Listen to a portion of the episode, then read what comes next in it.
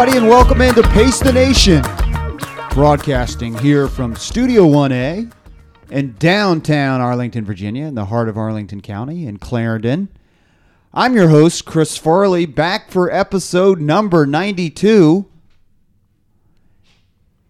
On our way to 100, alongside me, of course, to get us through this episode number 92, is to my left today, Joanna. Russo. Joanna, what's up? Hey, Chris, how's it going?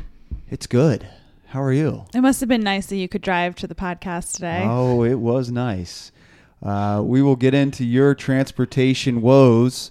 Those are always interesting for me and Docs and the uh, audience as well. So we'll touch on that later in today's program. Also, of course, though, let's introduce our other co-host. To my right today, it's William E. Docs. Docs, what's up? Farley, if you drove to the studio today, I'm taking your car keys I away. I did. You I did. You. I know. It's I- ridiculous. I do live probably. Uh, I a fi- walked from your house. I parked at your house. How could you drive here? I was running a little late. As Again. I think we t- we said before to everybody, uh, you all need to pick up the slack.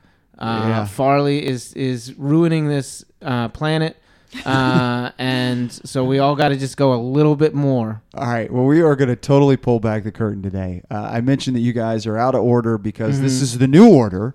Uh, Mhm. we are actually broadcasting from Studio 1A. Mm-hmm. Uh, we had Studio 1A under construction for quite a while, and now it is Uh-huh. still under construction, but mostly finished. So we are broadcasting uh, as we uh, look outside the window. We can see Trader Joe's. We can see the Clarendon Grill. We are Yeah. actually in Clarendon, the heart of Arlington County. Yeah, for the first time ever. Hey, um, and you said that the studio's under construction still. Yes. Uh, we have our space. We're in here. We Mhm. still need to do a little bit of acoustical tuning Yeah, because there is a slight echo, which you probably didn't notice. But now that I mentioned it, you can't get it out of your head. it's going to bother you the entire show. Uh, but we are.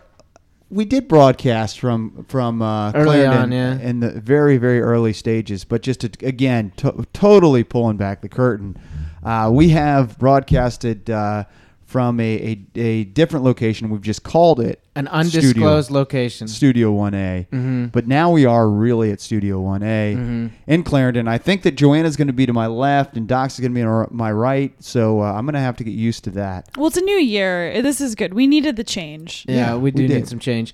Also, if you uh, are really good at building shelves, Joanna would like to uh, hire you to put shelves up in here because as we were talking about the construction, Joanna, I think according to her, the blueprint in her head, we're getting 30 shelves installed. yeah. And so we may need some help with that. I don't think Steve can put 30 shelves in. So if somebody out there is really good at putting shelves up uh, and you want to volunteer your services, uh, give us a call. Well, thanks. You mentioned Steve. Thanks to Steve Lyko for uh, setting up uh, most of the studio for us. You can see us as you walk by uh, Highland Street. Down Mhm. Highland Street, there's a, a huge window, and, and we are looking outside. And you could walk by and see us and wave and bang on the window. Don't bang on the window, please. But going forward, I think we're gonna tweet out when uh, when we record, so that you all can uh, congregate out here, like Good Morning America or whatever the other shows are. The Uh, Today Show. Yeah, the Today Show. Yeah. Make make those clever signs Yeah, and hold them up in the background. that's a great idea. Yeah. All right. Well, we will be here from now on here, Studio 1A, officially our new home. Very exciting news for the podcast. Uh, big show to get to today, guys. Uh, excited to be joined by someone just banged on the wall. Uh, excited to be joined by Lisa Reeves, race director for Pacers Running. Uh, sh- we we the, the Pacers Running races series is starting this week with the first down 5K on February 5th. So just a couple days away. She's going to tell us about that, tell us about other races.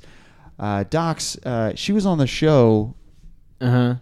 So this is her second time. This is her second appearance. Yeah, so I think she was, she was on uh, an earlier episode. Right. And I remember you saying that you'd see her on the trail running. Have you guys kind of, and she Not- ignored you? Have you guys worked that out? Oh, I, yeah. I think um, now that you mention it, uh, I had I had forgotten that. That's that's uh, you know that's way in the past. Okay, so Um, you guys have but I haven't seen her in a while, and I, I don't think that has to do with her so much as me right. not being on the trail so much. All right. Well, we will. Uh, well, let's. Let, we don't. We don't need to bring that up again. Mhm. Uh, but she will be on the program today in studio uh, here at uh, Studio One A. So excited about that. Uh, Joanna's got a new car, and we're going to talk about her her, uh, her trip from New Jersey to DC, and then we'll check in to see And how this, apparently that's where the journey ended. we'll see how this new car is working out for her. So excited to be uh, to, to get get an update there. No more Uber for her. Uh, also, also on, on on today's program, I've got another dog story. Uh, Lon- it's, it's good that we're getting back to yeah, the basics. Yeah, Lon- London um, is is she is a handful, and I'm going to describe another incident why uh, I say that. Speaking of animals, there was a bobcat loose in Rock Creek Park. Ollie. Yeah, so we're, we're going to talk about that, and I think there's some resolution there. And I wanted to talk some geeky running store stuff. So a lot to get to today on uh, We'll, we'll save that for the end so that uh, after we talk about dogs and bobcats, if you're not interested in the running on this running podcast, yeah, that's a good good point. But we we are uh, a couple weeks out from our happy hour of happy happy hour of February fourteenth. Uh, we will be at Shake Shack, so spend your Valentine's Day with us. And I was thinking about that. I was thinking, guys, have we lost our edge? We don't do happy hours. did I have an edge? I thought we did have an edge on this program. You know, we used to we used to play uh, you know minute work music on it. Mhm. We you know we used to talk about songs like Hotline Bling. Uh, you know, we don't do any of that. We used to do uh, happy hours. Do you guys think we've lost our edge? And I think maybe we need to get our edge back on Well, February 14th. You know- podcast has gotten stale. Has it? Yeah. I do think that our listeners need to send us more music videos because Yeah. I don't know what's cool. So I would like, I'd like them Yeah, to do Hotline that. Bling. I reference Hotline That's- Bling and That's Minute so Work. old. I but know. I also I don't want this to turn into a, a podcast where we talk about the good old days. Okay, that's true. Yeah, we do that at times. But the good old days were so good. Yeah. No, we don't need to talk about the good old days. But I, I just, I, it, it just came to me. Have we lost our edge? Were we edgier before, or am I, am I wrong? No. Okay. All right. Well, there is that happy hour, February fourteenth. Help us get our edge back. Come out on Valentine's Day. Uh, bring yourself, bring your significant other. Say hi to the uh, podcast host at Shake Shack in DC. So, guys, one thing that defines Pacers running, of course, is the Pacers running races, and the race series starts this weekend. Are you guys running the 5K in the combine? No, I always back out of these things. Joanna? No. No. All right. Well, I'm buzzkill. We I- I'm literally, gonna- I'm literally gonna try said to. earlier that all three of us were going to do this I know. race. We Uh, did? Yes, we Yes, did. on the New Year's yeah, show. We did. Oh. Yeah. I'm going to try to uh, do the race uh, this Sunday. Uh, so I will report back. Uh, it's the first down 5K in Combine.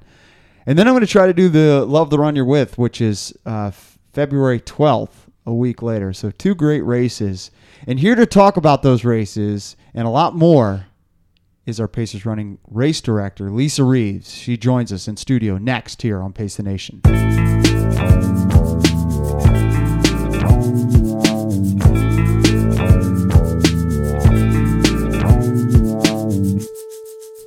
All right, welcome back to the program. And guys, now we are excited to be joined by, she's been on the show before. So excited to welcome her back.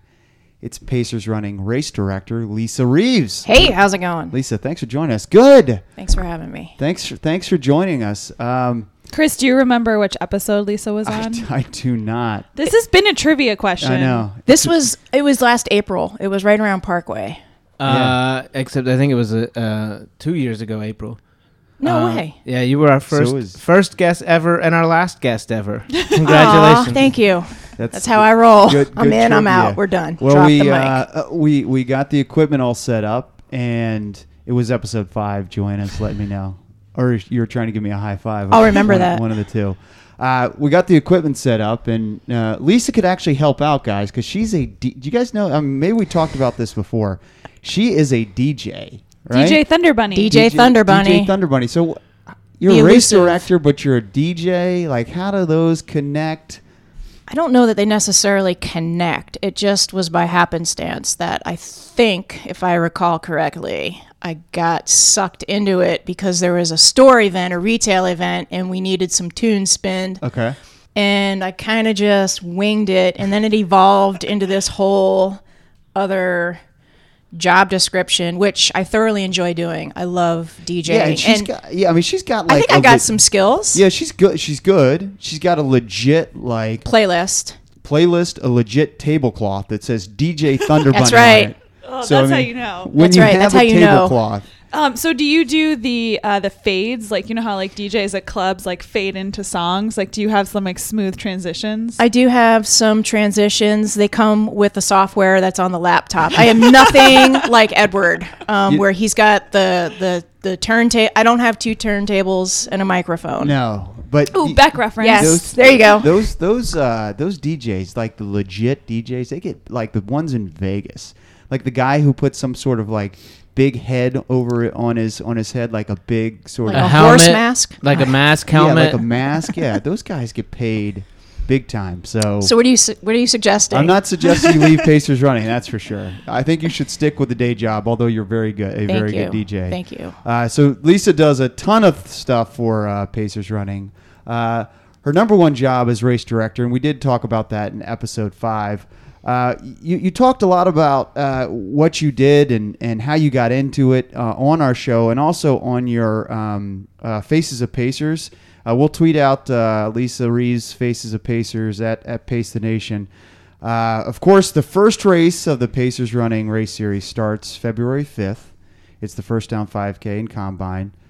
This show will have come out after the uh, first race happened, and then We're good at doing that. we, we really Talking are. about No, stuff that already happened. Yeah, I well, like it. well, it's it's kind of like we have a crystal ball too. we can promote uh, the the Love the Run You're With, Mm, yes, please. which is uh, the following week, and that is uh, February 12th. So if you're listening to this podcast, you still have time to sign up for the February 12th race.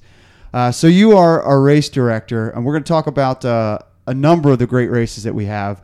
But I wanted to start off with uh, I was reading your Faces of Pacers last night, uh, and you broke into race directing, you know, almost a decade ago, and you said in there it was a good old boys club. Uh, Um, is this show going to be on video? Uh, Because the, the reaction to the decade comment was, was pretty good. I hope that the camera picked that up. Well, I think Steve's doing something. Is he doing a time lapse or something like that? Yeah. But but let's say okay, fine, decade maybe. No, a decade's fine. It's Yeah. just that it's hard to believe mm-hmm. that it's been that I've been with Pacers for a, about a decade. I think it's a little over a decade. I mean, we're but in it's like 2017 here. it does not feel. I mean, some days it does feel that way. Some days it feels like an eternity. But for the for the most part, it doesn't feel that way at all. And and so let's say it was uh, maybe eight nine years ago. But when you broke in, you said it was a good old boys Mm-hmm. club. What do you mean by that? Uh, so this running industry is mainly dominated by by males and Preach. s- slowly, slowly, women are you know they're they're rising up. They're rising up in the ranks, and we are becoming more visible. And we've got a lot more race directors in the field right now. Um, that's basically what I meant. And yeah, and I think it's important because I think the audience that you are catering to, you're probably over 50% female, right? Correct. Yeah. I mean, so to be able to relate to that female runner is is important. Do you feel like that's been a big part of our, our success is your leadership and Kathy's leadership because we have female leadership on the race directing side, which is kind of unique. Well, it is unique, but I mean, I, I hate to get into like gender specific kind of roles, but the thing that I have noticed, and it's across the board, um, whatever career, whatever industry, and don't take this personally, gentlemen, but women do seem to be more organized and better able to multitask. I might be able to take offense to that, but Farley couldn't. No, exactly. but I mean, and, and, and, and this, right. So there's always exceptions to the rule. Yeah, But exactly. For, for the most part, you know, I, I feel like women in general are better able to multitask and, you know, uh, logistically, they're able to, to, to perform better. I don't even know where my thought was going. I had my thought until Mhm. That's what I Yeah. do. I, just I like- am. Uh, uh, you- I'm you- the kid who puts the penny on the uh, train track. All right, cool. Thanks. So I'll try to get us back on track here after Doc's derailed us. Um, you you really are uh, you enjoy the lifestyle that race directing sort of allows you. Um, Correct. talk to us about. So we- we're we're coming up on our first race. What have you been doing for the last month? Oh, the last month. So Or two January. months, I uh, mean- well, two months. All right, we can go back to December. Yeah. So December was the end of the 2016 race season. Right. We had Jingle All the Way. Uh, the beginning of December, which was which was a great race for us. We had uh, new course, new distances. We had the 15k and the 5k, which I think were were really awesome. Very proud of that event and the way we pulled it off. Um, then I went on vacation for about a week or so. Went to um, went to Maui, took a nice little break, and then came Nice. back, and um, we had the New Year's Eve race, the uh, Fairfax Four Miler.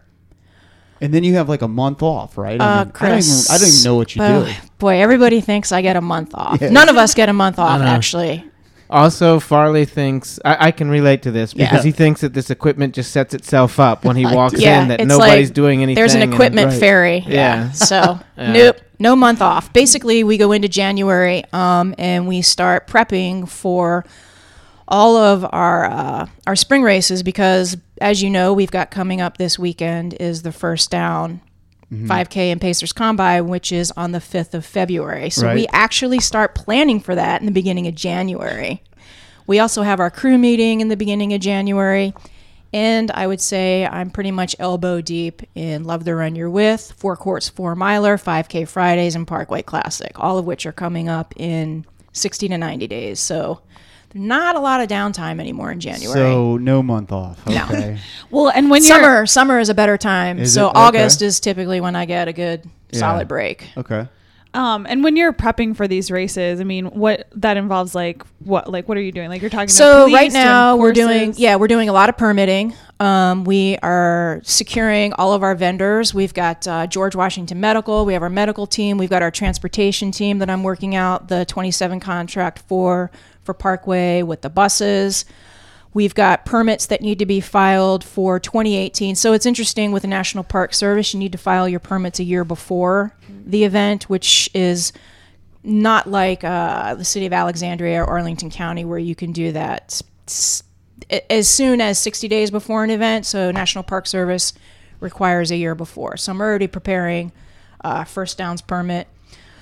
Um, and then there's a lot of volunteer recruitment that we've got to get ready. All of our partners that are already in place. Um, for 2016, we go back, we renew our MOUs with them. So there's a lot of administrative work that we're taking care of right now. What's an MOU? uh, memo of understanding. So partnerships that we have with Shirlington Running Club, for example, Girls on the Run, we've got to refresh those every year. Back on my feet. Um, so So you talked a little about the permitting process, and I think we covered some of this on episode five, but we've got a lot of new listeners. sure. So this race is this first down 5K is at West Potomac Park, Mm-hmm. Correct. which is all on parkland, right? Correct. So you said you go and get a permit a year out. Like, what does that mean? Where do you go? Do you just go and say, "Hey, I'm with Pacers Running. I want to sign up for this date," and then you're good to go? So the process for filing a National Park Service permit, the first thing you have to do is decide.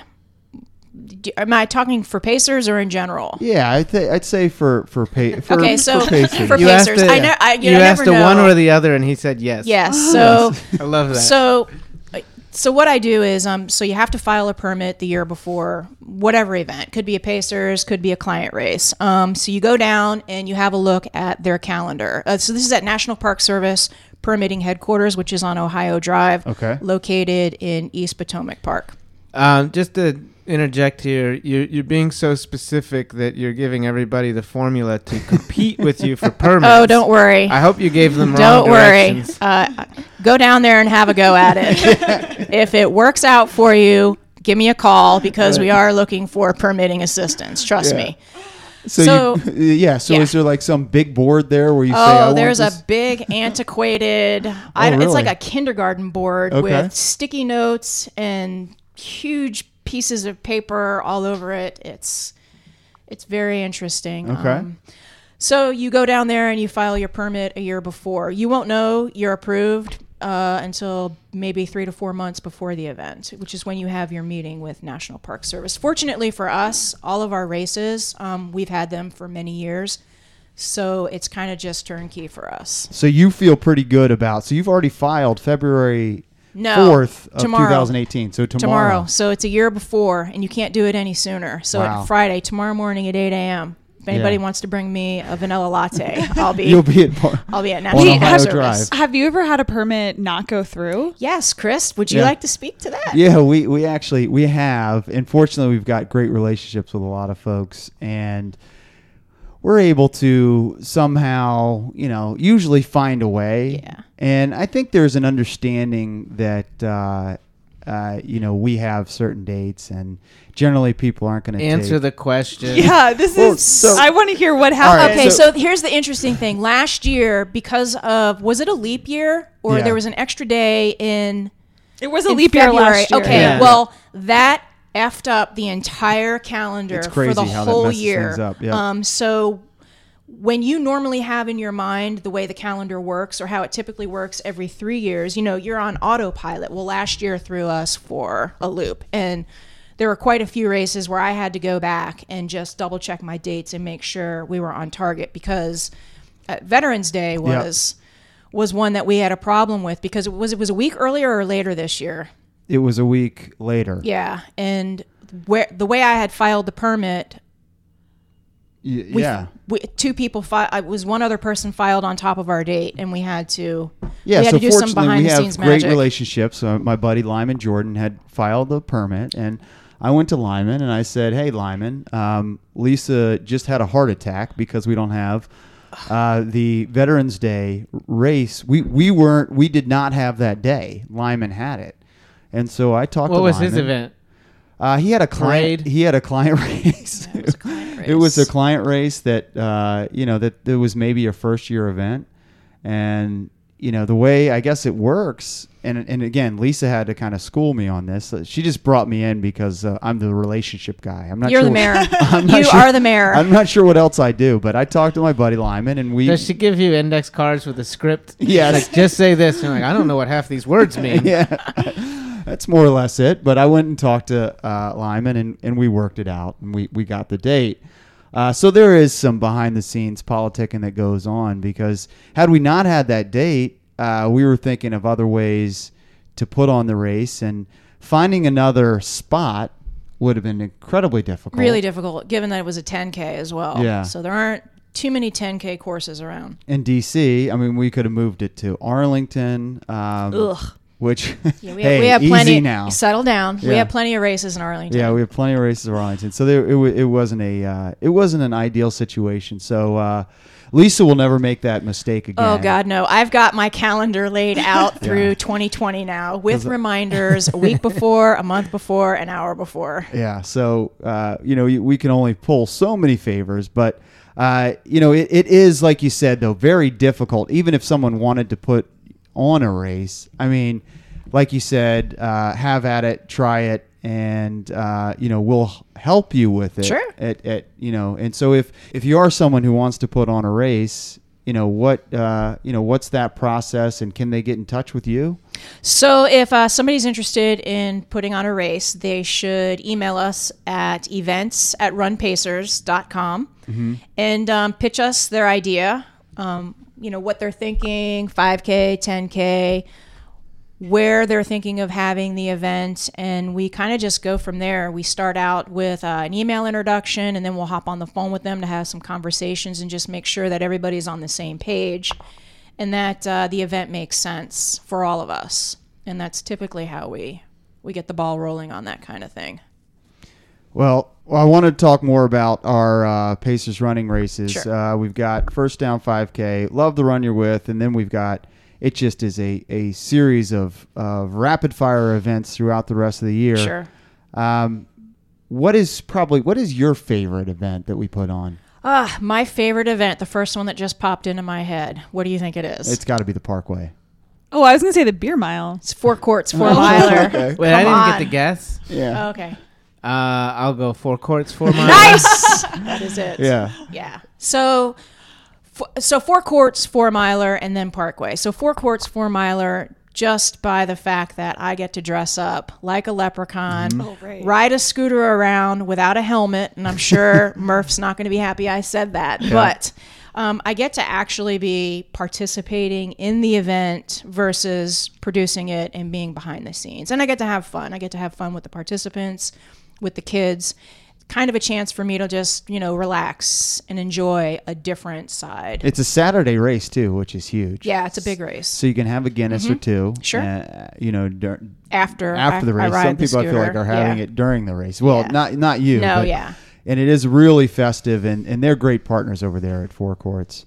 So really fun event. I could see that being one of your favorite. Yeah. Uh, a lot of inspiring runners and participants. Uh, probably none more inspiring than Jamie Watts, who we had on this program. Um, she is just incredible, and she probably runs ninety percent of your races. I right? would say 90, yeah, 99, 95% of our races. She'll be out this Sunday doing the first down. Wow, and she uh, is with she's an inspiring athlete with cerebral palsy. Uh, you guys do t- tell me about what, what you do for, for Jamie and why that's so important for uh, Pacers running in our events. So it's interesting to me. Jamie is very grateful to Pacers Running because we give her the opportunity to participate, and um, it's always like, "What do you do? How do you how do you make this happen?" And it, we really don't do much differently for Jamie except for coordinate with. Uh, whatever municipality we're in. For Arlington example, we coordinate with the police department and the fire department, and we get her an early start so that she's able to get out there a little bit ahead of time. And when she finishes, she's finishing with everyone, and she's having that same quality experience that all of our runners have. But we really don't we don't do that much extra for her. She's she's she's very independent. She's very athletic, and she she kind of holds her own. We do send her out every race with um, one of our crew members goes out with a radio and and stays with her in case there are any issues that need to be addressed. She's always got a direct line to me, and I'm always near a police officer or a medic. So you know we keep track of her. Yeah, and, and, and there is a video of Lisa and Jamie together. We will tweet that out also at uh, Pace the Nation. Uh, you know, but she's just one example of why we are for every run. Um, you know, this is these events are not just for the fastest; these are for everybody. Everybody, right? yeah. Yeah. So talk about you know what type of runners are going to be out there. You are going to see every level of runner. You're going to see walkers, you're going to see joggers, you're going to see strollers, you're going to see families, you're going to see dogs, you're going to see the whole gamut of what a quote runner is and looks like. And and and a runner embodies everyone. If you're out there and you're participating uh, in my races, you're a runner. And I think I think the great thing about the way I perceive these events is that I was never a runner and I actually started prior to working for Pacers. I actually ran a few of the races. I was doing the birthday classic, I was doing the Twilighter the first year it started. So, you know, for me it was a big deal being out there. I was never um, I was never built like a runner you know, I'm, I'm built more like a linebacker, in my opinion. So the fact that I was out there and participating and accomplishing these running goals made me feel really good about myself. Like, hey, maybe I am a runner, and and my running career just took off from there. So I understand how intimidating it can be for people who aren't or don't perceive themselves as runners to get involved with running. And and my my purpose is to make sure that everybody has a shot at coming out to these events that everybody gets gets to finish with the same experience and enjoy joy enjoy running. And Lisa's in charge of over 40,000 runners per year in the uh, Pacers running owned events. I mean, that's a huge responsibility, and you're It trying is. to give that same experience to every single one of them, right? hmm I think we do a good job of it. Well, a lot of our, our runners did uh, submit. We ask you guys to submit a question to the race director. Ask a race director. You know, the hashtag kind of got screwed up. I think Lyco had the hashtag as ask a race director. Lisa tweeted out, ask the race director. Oh no. Yeah. Oh So, no. We do, Hashtag fail. We we do have some some some questions uh, from the audience. I want to I want to get to those. A number of questions, and and one from uh, a former guest, uh, our buddy Brian Barrera. He's the guy who likes uh, underscores. He does. it's Brian. It's DC underscore dog underscore runner. Um, and he asks, uh, "You've decided to put on a race. Put on a race. What is the first call you make?" Kathy Dalby. Is that the Two oh two. She'll love But you. is is his question like you as in somebody not? I think he's asking as Brian, the DC dog like runner. if Brian wants to put on a race, who does he call? yeah, he wants or to put on a or race. Or it's like Lisa has this great idea for a race. Who does she call? Ghostbusters. no, I think it's Brian. Let's say Brian. Okay, has a so great- Brian wants to put on a race. a race with a bunch of dogs running. Let's say Okay. hypothetically. Hypothetically. So I would recommend for Brian the first step there would be to send us an email at events at runpacers.com, pitch us his idea, um, give us a little background on what he's thinking. And you know we'll take it from there. We we do everything from soup to nuts. We do we do timing, we do finish line management, and we do full on race course management for the entire production. So it just depends on what his ideas are, you know, what the budget is. Okay. We can work with anyone. All right, that's a good answer. So Brian, you you've got your roadmap. Um, we'll have a dog race this summer. Also, did you hear she she uh, said send an email, don't Yeah. call. Yeah. Well, I mean, you can call. That's who you call. Yeah. Send an email. Yeah. Send an email. All right. Nicholas Blake also asks, how many signatures do I need to get for an all-comers, all ages cross country meet in DC? Signatures from. So I think He's tr- he's saying like if he had a petition Yeah. to get an all comers Oh cross my gosh! country So race. DC permitting has got to be the most convoluted, like quagmire Mm-hmm. infested. I don't even know. Um, so that's going to depend on what area of DC we're looking to have this event, and then then it, it depends on how many neighborhoods the event would be impacting as far as ANCs. So I don't I don't have a solid answer on that. Can I can I just throw out an idea Sure. maybe? So when we're doing DCXC, why don't we just throw on like a one race for All adults? right. Well, if Nicholas comes, let's let me. Let- let let- me how many this. signatures does he need? If he has, if he has a, s- if he has a list of 300 signatures who said they would run the race. Oh, maybe I'm misunderstanding No, the that's question. fair. That's fair. You answered it. You answered it one way. I mean, I think we can interpret the question a couple different ways. But yeah, your way of interpreting is fine, and I my way of interpreting is Nicholas. You come with 300 runners who are going to do it. We're going to put on an all comers uh, race. Yeah, there. yeah. So. Uh, this is where I cringe. one more event. Uh, Yeah, but that day. It, it it is it is very vague. Like, how many signatures do I need? And then Nicholas is like the only one, the race participant. He's like, well, I had 300 people who wanted me to run this race. yeah, Oh well, I'm asking. I want 300 people who will run the race. That's yeah, I'm what I'm you, looking Chris. for. Uh, your wife, or Amanda, asks. Uh, we already asked this question. Do you have a favorite race and why? Um, Did you steal that question from her? I did. Subconsciously, I did. I know Sorry. Joanna. Joanna uh, and I know exactly why. When we do a pre-production meeting, Farley's like, "You guys aren't talking." It's like because every time we tell you what we want to talk about, you steal the idea. Ah, All right, so we already asked that one, but uh, another one from her was, "How do you balance home and work life when races typically are every weekend?" Be very that's careful an how you excellent answer this question. Yeah. Um, so I don't have to be very careful. One of the great things about why this relationship works is Mm-hmm. because uh, Murph is involved in special events, and she's a firefighter and has a Mm-hmm. crazy schedule. So our schedules are very similar. So we understand.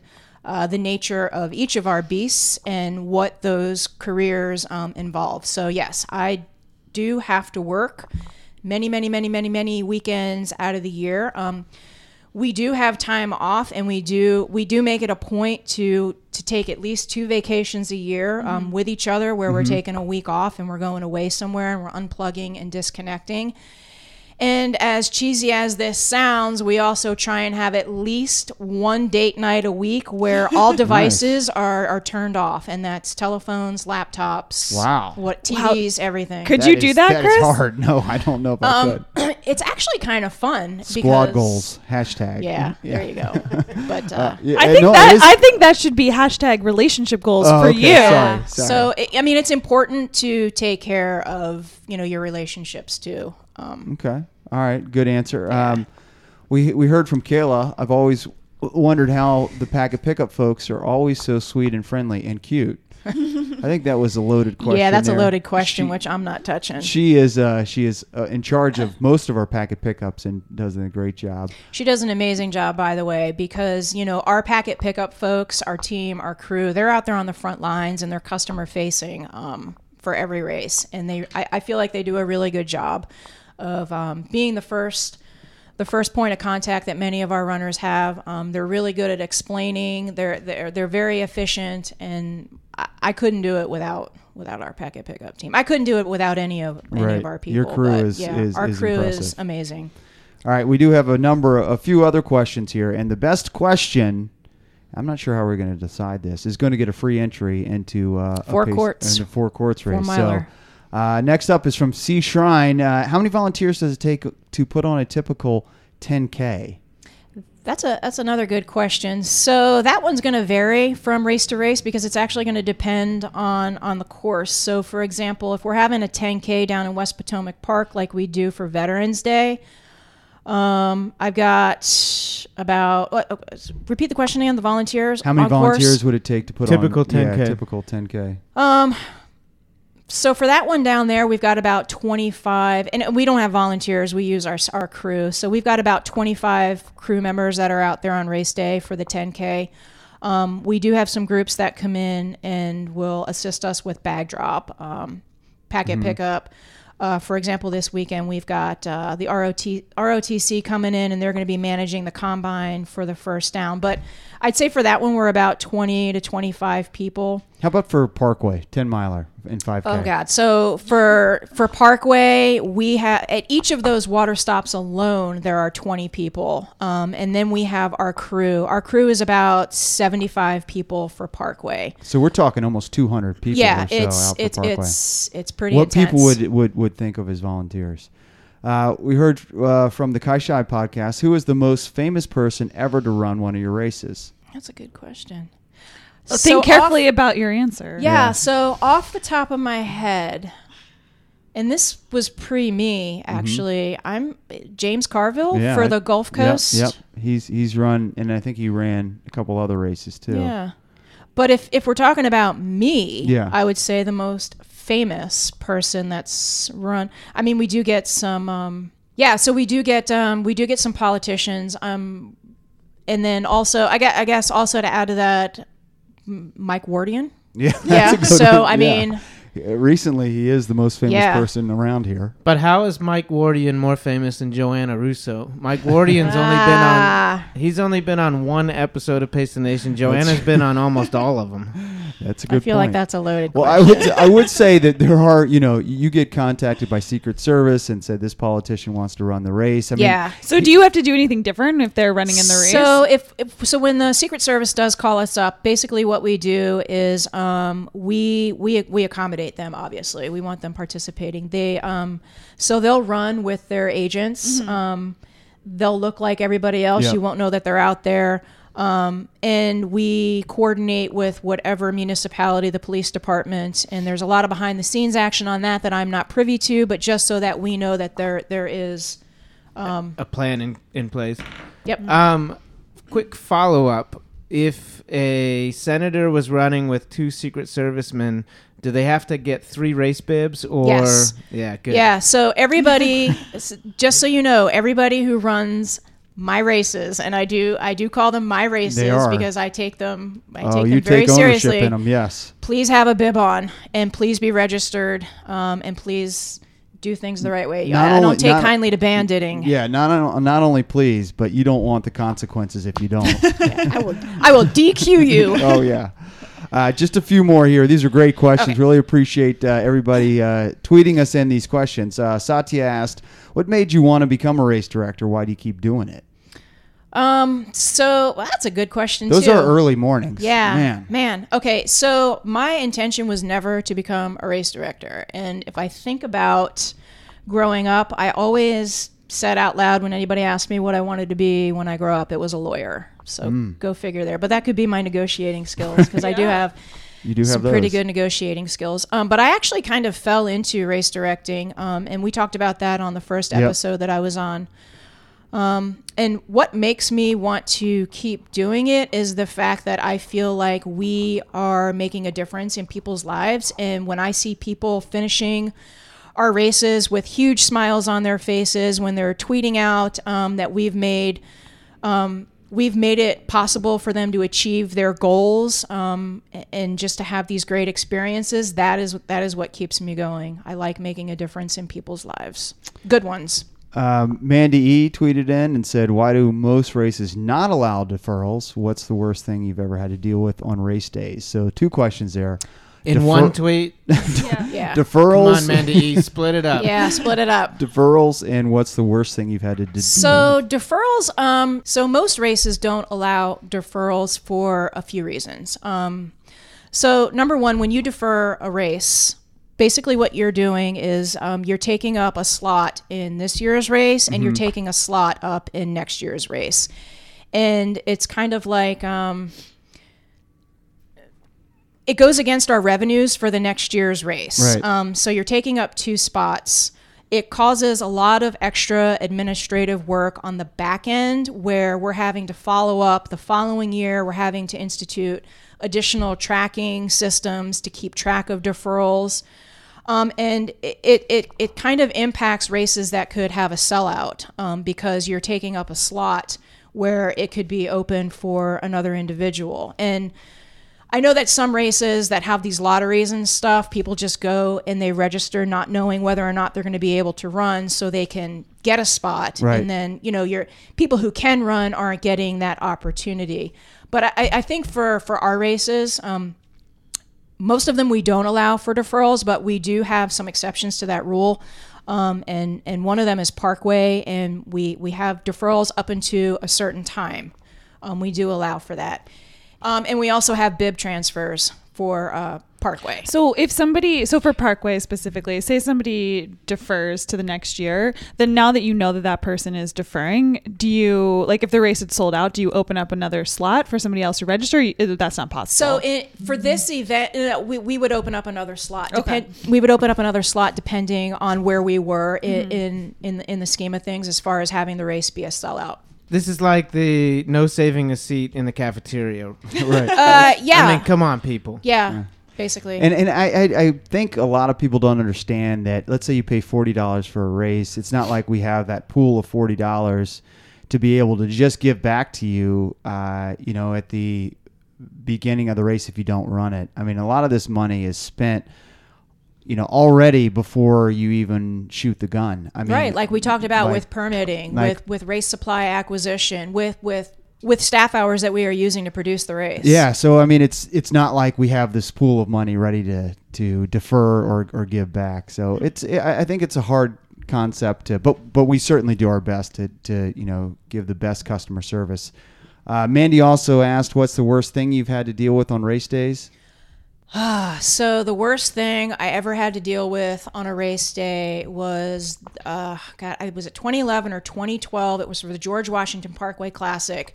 We were in the throes of a government shutdown, and we did not find out until midnight Saturday before the race Sunday morning that um, there was not going to be a government shutdown. But what I was doing in in the background was simultaneously planning to have a race and planning to not have a race and planning to move the date back. And the the stress from that was just so intense and I, I learned a lot of like valuable lessons that morning. Um, and when the gun went off, I literally cried at eight o'clock that morning up at Mount Vernon. Yeah, I was just so glad That that, wa- that was we had the race. Well, Mount Vernon's a nice place to have a little cry. I think so. yeah. I think so. All right, so Miranda M, uh, and we just got this uh, one or two more questions here. I've always wondered how many people register for a race and don't show up on race day. Do you want to say that? Answer that as like a percent. So yeah, um, so it ranges anywhere between, t- uh, I'm, I'm going to say 10 to 20 percent no show rate, depending on the race. Really? Yeah.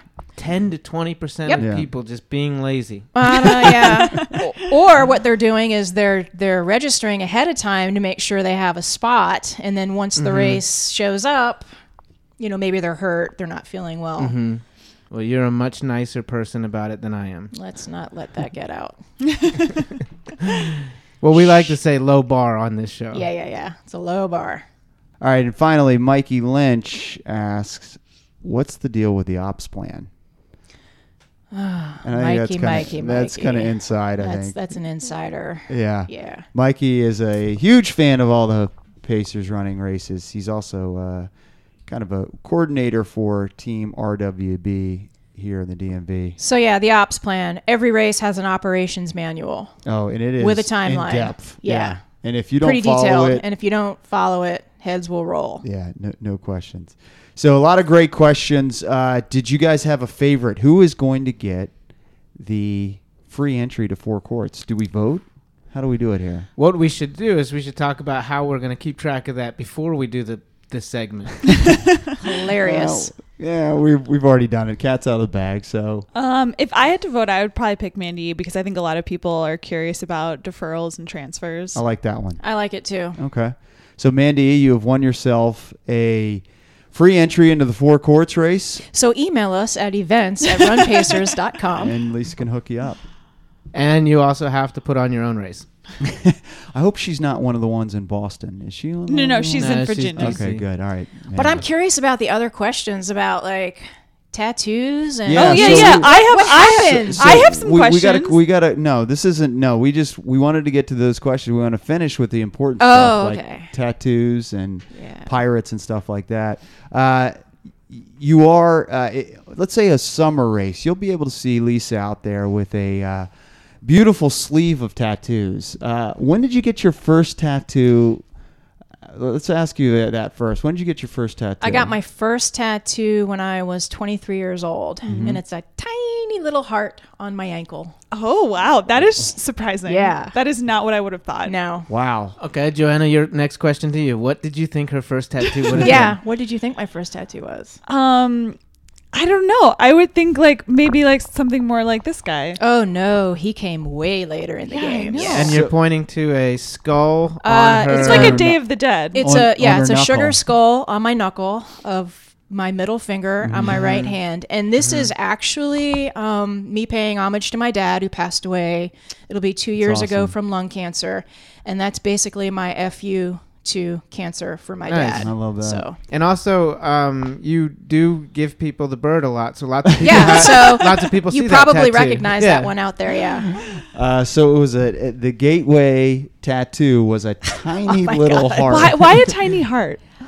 You know what? It's like when uh, so back then, back in the day, decades ago. I'm not even going to tell you how that old word I am. again. Yeah. Decades. Um, Yeah. So tattoos were a little more taboo. Yeah. And um, I wanted to start small and I wanted to have it in a location that was easily covered up when I needed to. Yeah. And, Yeah. um, But, you know, we life evolves, society evolves, and, you know, here I am heavily inked. But you you were saying that, that tattoos were taboo back in the day. What happens? You know, like everything comes back in style. Yeah. Like '70s clothes come back in style. What are you gonna do? I never, when, I when don't no care how many times bell bottoms show Yeah. up, I'm not putting them on. But what? But that's the trend. What if it's the trend? So, I I mean, this is a lifestyle too, right? And it's this is part of my journey. Um, kind of like collect, collecting passport stamps. I don't know. People ask me all the time, "What are you going to do when you're 50 years old?" And I'm like, "Uh, yeah, okay. Why don't we bump that back a little bit?" um, but yeah, so I'm going to be 70 and 80 years old, and I'm going to be inked, and I'm going to be proud of it. And you Well, know, it's like their memories that are just permanently are. there. So, do you um, do you have a tattoo artist here that you work with when you when you go on vacations? Do you do you get something I done do. when you're on Um, vacation? so that's a very good question. Um, the you ma- get to go to the four courts four miler. yeah, Woo! Do I get a free entry? yes, you do.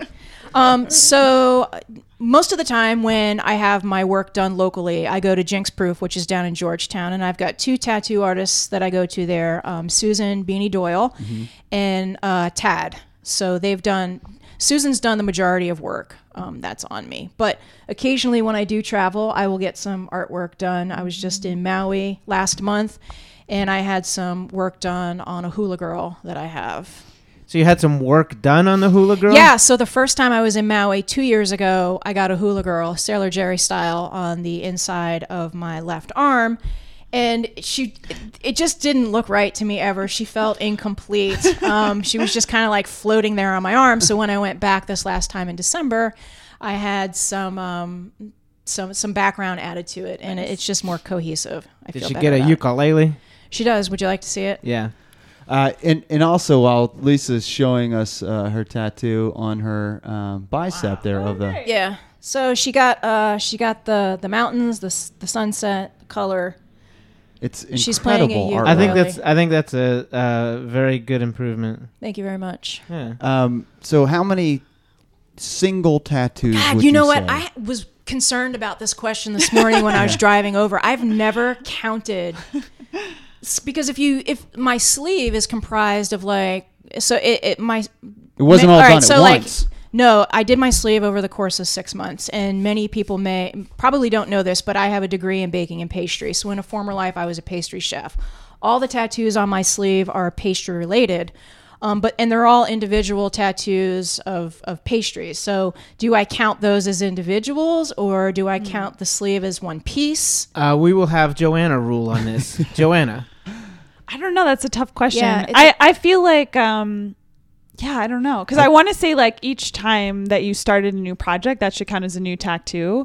But then sometimes, some, some depending on how intricate they are, could be multiple sittings. So Yeah, how do you the- count those? The hula girl only counts as one. yeah. So okay, so then if if we go that route, I'm gonna say I've probably got 15 or 16 tattoos. Should we have a, a spin-off podcast where we determine how many tattoos people have? I love They it. come That would in be and, fun. And we'll like individual. We'll talk about each one individually, and we'll have like a, a discussion. I think that would be fun. Yeah. I That'd would like to participate. Widely popular. Um, so, also, you have a, uh, a, a little known fact about Lisa too is that she's got this obsession with pirates. Like, what what's that about? My obsession with pirates. So th- that kind of evolved too with the whole sugar skull thing. I've always been I've always been drawn to like the melancholy, the darker side. Yeah. Go figure, Yeah. shocker there, Yeah, right? right. So um, it just kind of evolved with the pirate thing. And um, I grew up in South Florida, spent a lot of time down in, in Key West, and, you know, pirates are a big theme down there. And um, I have my crew. Um, all of my, my people in, in Pacers Nation, I refer to them as my crew, and we're basically on this great big pirate ship. And we're producing these events. So it, it's a good parallel theme to what we do on the back end. Yeah, they've got this whole fantasy world going on over Dude, there. I'm the so captain of the oh, ship. know, It's great. amazing. It's fantastic. Farley doesn't do very well with genres. Uh, well, yeah. I don't, but Um, all right. So I also want to know um, what do you think is the best brewery in the DC area?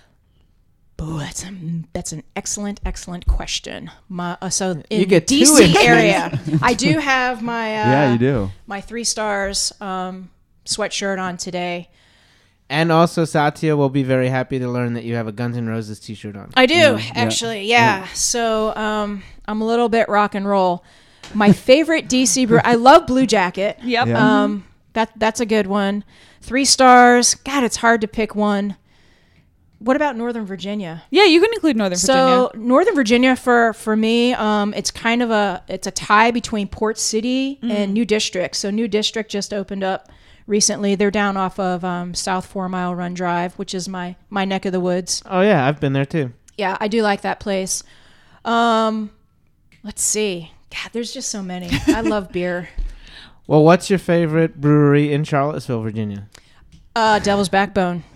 Uh, that's not in Charlotte. Oh, it's not. also, I was looking for you to say Random Row Brewery. No. Random Row, you got to check out Random Row. All right, I can do that. Docs and I have a interest in Random Row. Oh, is this? yeah, we have a You're- our UVA crowd. uh, Yeah. we we opened a brewery in in Charlotte, so we'll have to have you and uh, maybe uh, maybe some. I think we're going to do an event in Charlottesville for some of our. our Please tell me we're road tripping and road doing tripping, a so podcast from a Well, brewery we, we definitely will do that too. because I'm in. Yeah.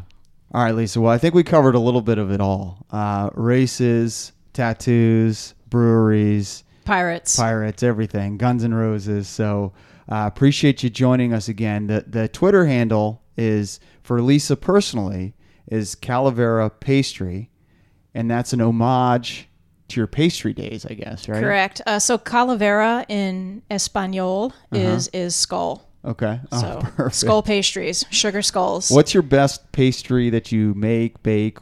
What is your uh, Uh, what is your signature? God, that's another great question that people always ask me. I tend to like eh, so what I like to do most is um, petit fours. They're very detailed. They're very intricate. Um, I like things. I like to pay attention to detail. I, I will say next time you're on the show, you're welcome to bring some pastries. well, I actually did bring today uh, some of my homemade energy bars that Joanna sampled. She said they were really good. Nice. Yeah, they're better than anything that we carry. Oh, Really? here we go. Here we go. Well, I'm another already si- a DJ. Another side gig. Yeah, you got for- another side Um, hustle, I think. But uh, I do enjoy making uh, chocolate chip cookies. It's one of my favorite things. Ooh, to and make. I love eating chocolate There chip you go. All right. Well, the Twitter handle is Calavera Pastry. Give her a follow. Uh, she's got interesting tweets, an eclectic number of tweets that she has. Uh, yeah, ask me questions there too. Yeah, Um, ask her. Yeah, I'm agreeable. What, what, whatever you want. She's pretty open. Uh, the the first race of the series this year, of course, is February 5th. Is the first down 5K combine. Also, February 12th. You still got time to sign up for the Love the Run You're with. Run one of Lisa's awesome races. Her favorite, of course, is Four Courts. That's March 11th. So you can find all that information. It's runpacers.com backslash races, and you can find all the races that Lisa puts on throughout the year. So, Lisa, we will have to have you on again for a third time. Uh, but thank you so much for joining us. Really appreciate it. Thank you for having me. All right, my there- pleasure. There she goes. It's Lisa Reeves, race director for Pacers Running Road Races here on Pace the Nation. We're going to take a quick break and be right back after this.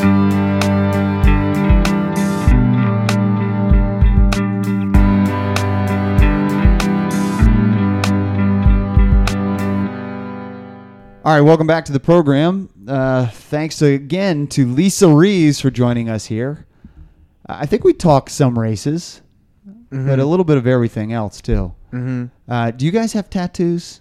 Yes. Joanna has two tattoos. You do, Yeah. really? I didn't know that. What? Yes, We've talked did. about We've talked about it on the show. Oh, really? Yeah, after Richmond. Ah, okay, that's right. Yeah, you have a tattoo on your ankle. No. Okay, She All won't. right. She won't tell us Won't where the d- d- tattoos are.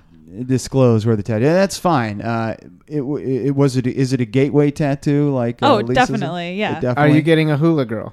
No, I'm not going to get a hula girl, but I'm glad that she recommended some artists because Yeah. I will go see them. All right. Is Yeah. tattoo? Is it like an addictive thing? Would you Um, say? I think it depends on the individual. It's Yeah. not necessarily for me, but I do. I do often think about what what I want What's to the get next done. one? Yeah. It's kind of like gambling for me. I'm like, I need. I did get. I did go to the uh, MGM Without gone, me. Gone once without Doc. Docs and I are supposed to supposed to go together and We have a foolproof way to make money. yeah. and and Farley's like, listen to my idea, and he's like, oh I- well, uh, I can make even more money if I don't split it with you. no, no, that's not true. Uh, so I am, I am kind of well on my way of my uh, New Year's resolutions. I did read one book, and I'm on my second book. now, Wow. and I've I've gambled once this uh, This, this month, this past month. So Uh, 2017 is a banner year for you. is. Yeah. books and gambling. So, all right. Well, if there was a next tattoo for you, what would it be? Yes, circling back. Yeah. Um, I really like this artist that's based in Berlin, and she does Okay. kind of like abstract things. Let's Um, run the Berlin uh, Marathon. Yeah. As a I would love. I would love that. and then you can go get your tattoo. Another I- thing we won't do. Yeah. no, no, I want to do that though. I know. So, All right. so, and you want her to do? Yeah, I want her to do something that, uh, like it would. It kind of looks like watercolors almost, with like contour lines and like green, like maybe like some mountains or like a forest or something. Oh, is it going to take up your whole back? yeah. No, uh, I was thinking like here on my arm. Uh-huh. Okay. Yeah. Farley, um, are you still going to get a Pace the Nation tattoo on your back? Uh, when we get to 100,000 listeners, I will get a Pace the Nation Uh, tattoo. Yes. That's a good challenge. Yeah, I, I definitely will. But I what- would I would like for you to get Pace the Nation written across, you know, from shoulder to shoulder like that's your jersey. you know? Ah, Like the name on the back of the jersey and then you could put a number on the back. that's going to be a, a million listeners. Uh, much okay. like uh, I'm a long shorts guy uh-huh. and I'm a not a tattoo guy. That, that's Yeah. that's uh, that's just two things that define me. But if we get to a million listeners, you got it. And if we get to a 100,000 listeners, a small Pace Nation logo uh, will definitely uh, happen. Okay.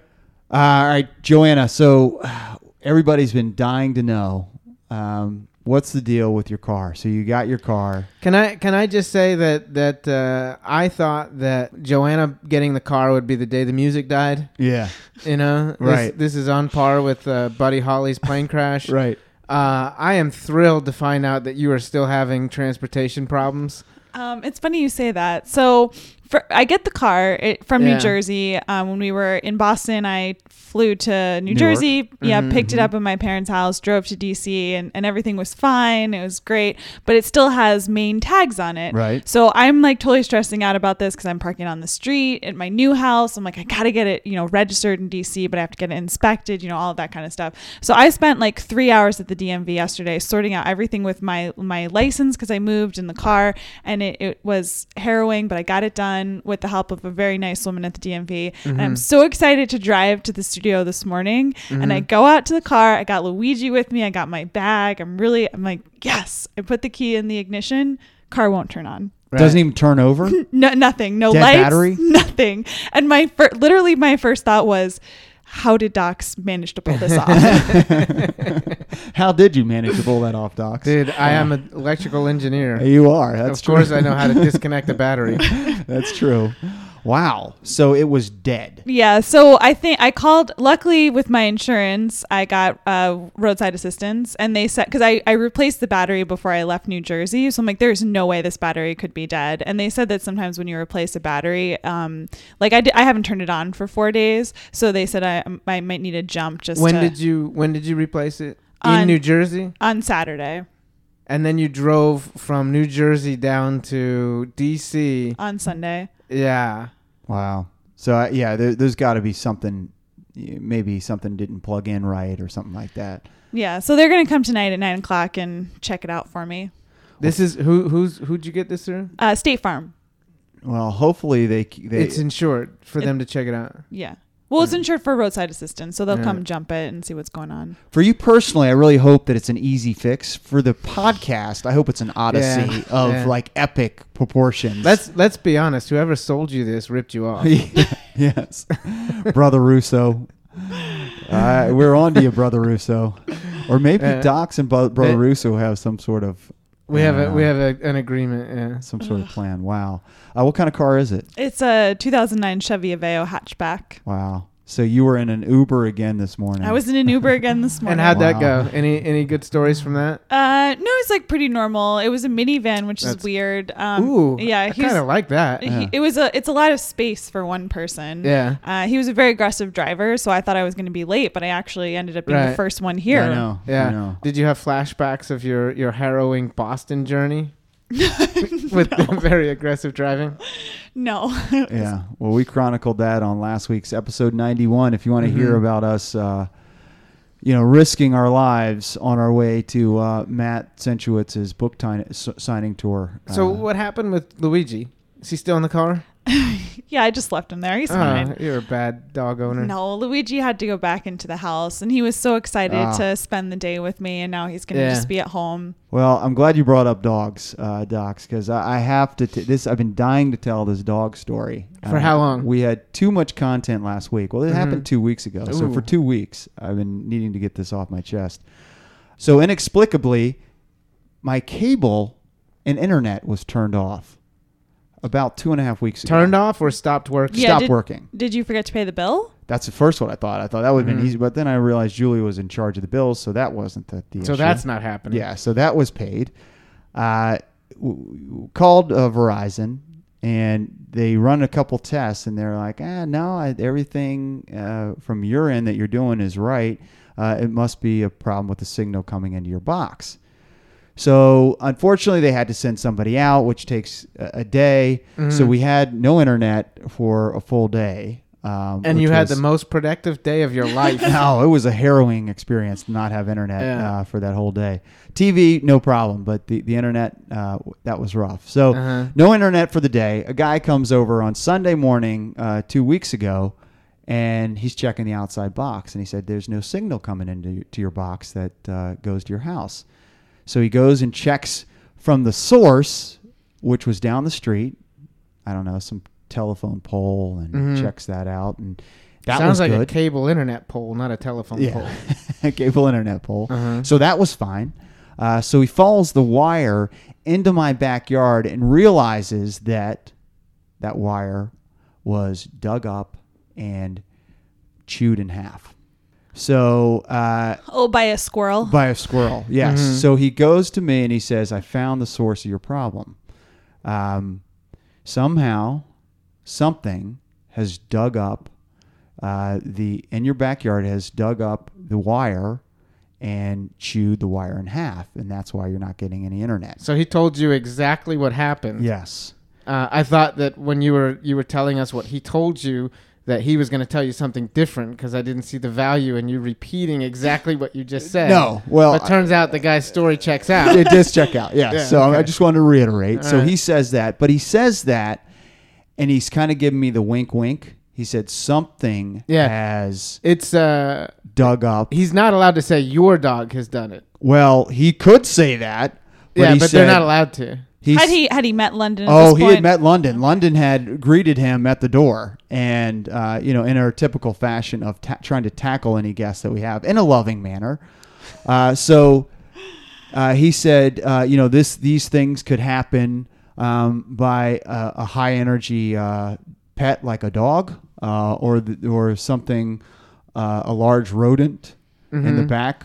Um, you better hope it's the dog. uh, who might have dug it dug it up. Uh-huh. Uh, but he said, you know, if it was your res- if it was your fault or one of your pet's fault, this is a thousand dollar uh, incident No because way. Miss Utility has to come out and they got to redig the hi- the hole. Uh-huh. Uh, so this becomes a, a an issue. So he says somehow a large rodent got in the backyard, rodents of unusual size. yeah, and dug up this wire Farley, if you have an ROUS problem, uh, you really need to take care of that. R O U S. Rodents of unusual size. Okay. Yeah. yeah. Although I don't think they exist. well, fortunately, uh, correctly realized that it was a rodent of an unusual size who Mhm. dug up this Mm-hmm. because uh, had it been something I or my dog was uh, responsible for, Right. it would have been a thousand Do dollars. you do you ever think that the universe is sending you signs? I just feel like you know this happening, and then Lisa talking about going on vacation and unplugging. It's like the universe is just like trying to get Yeah. you to unplug. Yeah. Good call. I think the universe was telling me to train my dog. Is what I thought the universe was Can, saying. can I offer? Can I offer a theory? Yeah, I suspect that your cat is responsible. Oh, could be. to blame the dog to get Yeah. the dog in trouble. Yeah, the Right. cat wants to get like, like the cat is like, he's still here. Wait. Although it's a she. It, it is a she. Yeah. Mhm. I get so confused. Yeah. So fortunately, uh, the the nice man at Verizon uh, determined that it was a some sort of rodent, and he couldn't determine Mhm. how uh, the the wire was dug up and chewed in half. Hmm Although we have 17 uh, Verizon executives that listen to this show and three people at Miss Utility, so now you're busted. Well, it like I said, it, it was some sort of rodent of unusual size back Mhm. there. I love how he's just throwing that around like that's a uh, a phrase that he knows where it comes from. Well, I just learned it. Uh, so that was um, that Can I- was interesting. Can I make another movie reference? Yeah. It was like Fight Club, uh, where he was saying he couldn't say that it's your dog, and like in Fight Club when when they uh, blow up his his luggage and say that he had a particular item in his suitcase. And the guy's explaining to him, he's like, "I'm not allowed to say that it's yours, but and he's Right. like, I don't have one of those." Yeah, that, that I did see that movie too. Add it to the list. Uh-huh. Um, so I, I that did that reference did not. Well, that's what your guy was doing. Your guy was following the Fight Club Yeah. uh, luggage. and I appreciate this guy. I I, I am a Oh. Verizon fan now. Yeah, now you are for sure. Because you know that that thousand dollars would have been tough to find. Although if you gave me fifty bucks, I could have fixed it. you pro- well, you probably could have, but you, you- when you've heard the commercials, if you're digging, you got to call Miss Utility. the digging's already done. That's true. it was it was done. It was done. I uh, I've got a animal that can dig for sure. No, Uh, you have a rodent. rodent, right, You need, To, right. s- you need to stick to the script That's here, buddy. point. That's a good point. Well, speaking of uh, animals, and uh, I don't know whether you'd call a bobcat a rodent or not. No. Probably not. Uh, I wouldn't. like, Well, that smooth transition into uh, there was a bobcat. Ollie. Ollie is the bobcat's name. Loose from the zoo, roaming around Rock Creek Park this past week, and. I- I literally, I, I was scared to run. I didn't run. I, I like to frequent Rock I Creek, thought Creek it was Park. a baby one, wasn't it? Was it Well, big? it was, it was 25 pounds. that's so- so, small. That's, which is that's small. like half the size of your dog. That's very very true. So that is surprisingly small. Uh, was it a? It, it, I thought it was a full grown bobcat, but maybe they. No, maybe it's a they- baby. Okay, so they they do become larger, but still, but still, I would not want to run in if I'm doing a run in Rock Creek Park. The last thing I want to run into is a 25 pound bobcat. I So- would I would rather not run into a 125 pound bobcat. I'd probably rather So- not that. yeah, right. so that would be that would be worse. yeah, that would be the last But thing. I did not run in Rock Creek this past week. Joanna, did you run in Rock Creek? No, I don't live anywhere near Rock Creek anymore. All right. Joanna, um, do you think we have any biology teachers that listen to this show? Uh, yeah, I think we do. All right. Well, I apologize to all the biology teachers uh, for Farley's 17 mistakes in that last statement about uh, animals. about the bobcat or about the, the dog or the rodent? All of them. All of it. Ev- everything that you've said about biology has probably uh, really offended uh, your high school biology teacher. Yeah, that's true. Um, I don't even remember if I took biology in high school. Do you have to take It sounds biology in like you didn't. Yeah. Well, the road, the, but the, the the bobcat was on the loose, and good news, everybody can go back to running in Rock Creek Park. It has been captured. yeah, they put out a bowl of milk. They put out a bowl of milk. I think it went back to the zoo. It did. They yeah. found it in the zoo, yeah. They found it back in the zoo. Um, I, I I think it was maybe on the loose for four or five days or something like that. Yeah. I mean, How what- did it get out? I think it. I think there was uh, some sort of, you know, uh, there there was some sort of like gate left open or Do you think that? Do you think that um, it played like a, an elaborate trick on the zookeeper? Because No. I do. I, I think that it was probably just following his natural instincts and just trying to get out. Um, and then head to Rock Creek now all of a sudden he's Charles Darwin. and probably found out that it was a lot easier to get food and water and milk. It's uh, at- domesticated. at, the at the zoo than it was out there in the wild. Joanna, was that a joke about the bowl of milk? Yes. Yeah. Well, I, I mean the the Because cats like bowls of milk. yeah. Well, Farley doesn't know a bobcat's a cat. yeah I Thinks thought it was a a rodent. rodent. Right. Well, the the I'm wondering what it, because it does eat like it actually does eat rodents and snakes and might eat your dog too. I, so I tell you, oh well, minus the dog part. You should Yeah. get a bobcat in your backyard, and then you your cable will never go out. well, I don't think they're domesticated. I really don't think they This are. one sounds, Sounds like it is. like it is. No, I don't think so. But it was able to to make it back to the zoo. So uh, Rock Creek Park uh, is again a safe place to run. So that's your public service announcement for the week. Thanks, Pace the Nation. So I want to give a shout out to Dr. Beck, who listened to the show yesterday Mm-hmm. uh, while he was walking his dog. Nice. Heard that my back was hurting and sent me a, a note and asked if I wanted to make an appointment. Wow, Uh, that's the way. It, that's the way this should work. It was a bat signal to Doctor Beck. yeah. Nice. So I'm gonna go. I'm gonna go today to, to see Dr. Beck and and uh, maybe he can do something for my back here, uh, which actually is feeling much better than it was last week. I was telling you before the show, uh, but I could still get some uh, professional guidance on this. Yeah, I Um, mean you were. I mean you were in pain the entire Boston weekend. Yeah, unfortunately, yeah. It did. It did affect my uh, my my uh, my trip, but you know, I still made it. Yeah, you soldiered through. hmm But anyway, shout out to Dr. Beck, uh, and um, let's make an appointment at noon. Uh, whatever day you're walking your dog and listening to this show. it's the only way that I will communicate with him. I don't write him back.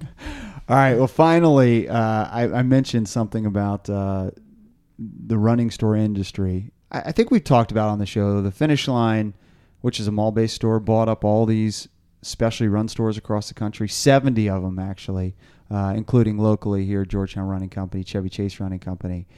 Uh, and then they try to operate them similar to what a Pacers Running would do, or one of your other favorite specialty run stores. That's my only favorite is Oh, of course, that's a good answer. But anyway, they were not able to duplicate what a store like Pacers Running does, and do the community fitness and the community retail, uh, and they exited the business this past week and sold the series of 70 stores. Finish Line sold all the 70 stores to a firm called Critical Point Capital, um, Mhm. and it looks like they're some sort of liquidator.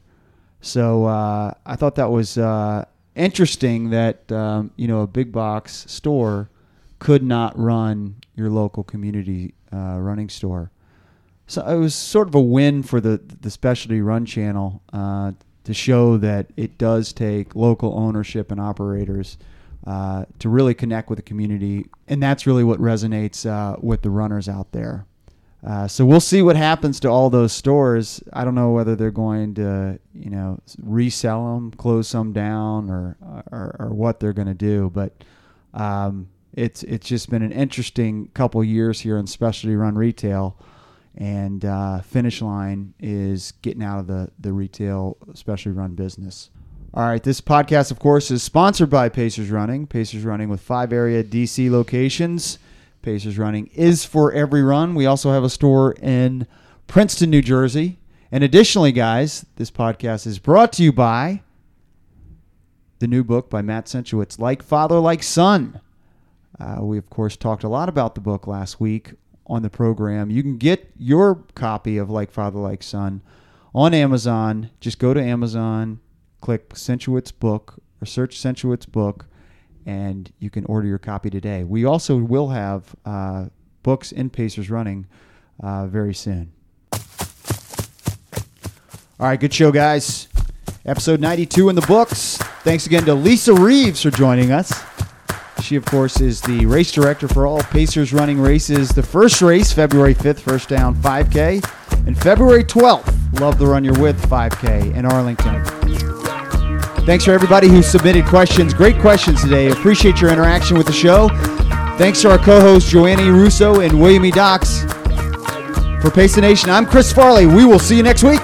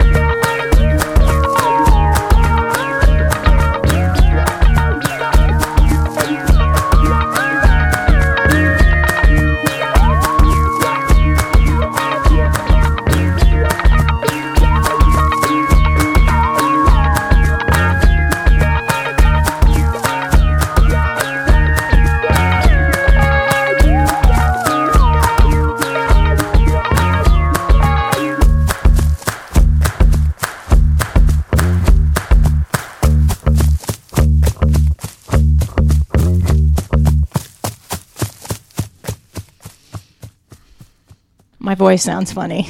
Really, I I'm kind of like in love with the way my voice sounds. And you're a little creepy, actually. There's a there's a first window fan. Yeah. Where's the barricade? I know, seriously, barricade her out. I'm doing that next time.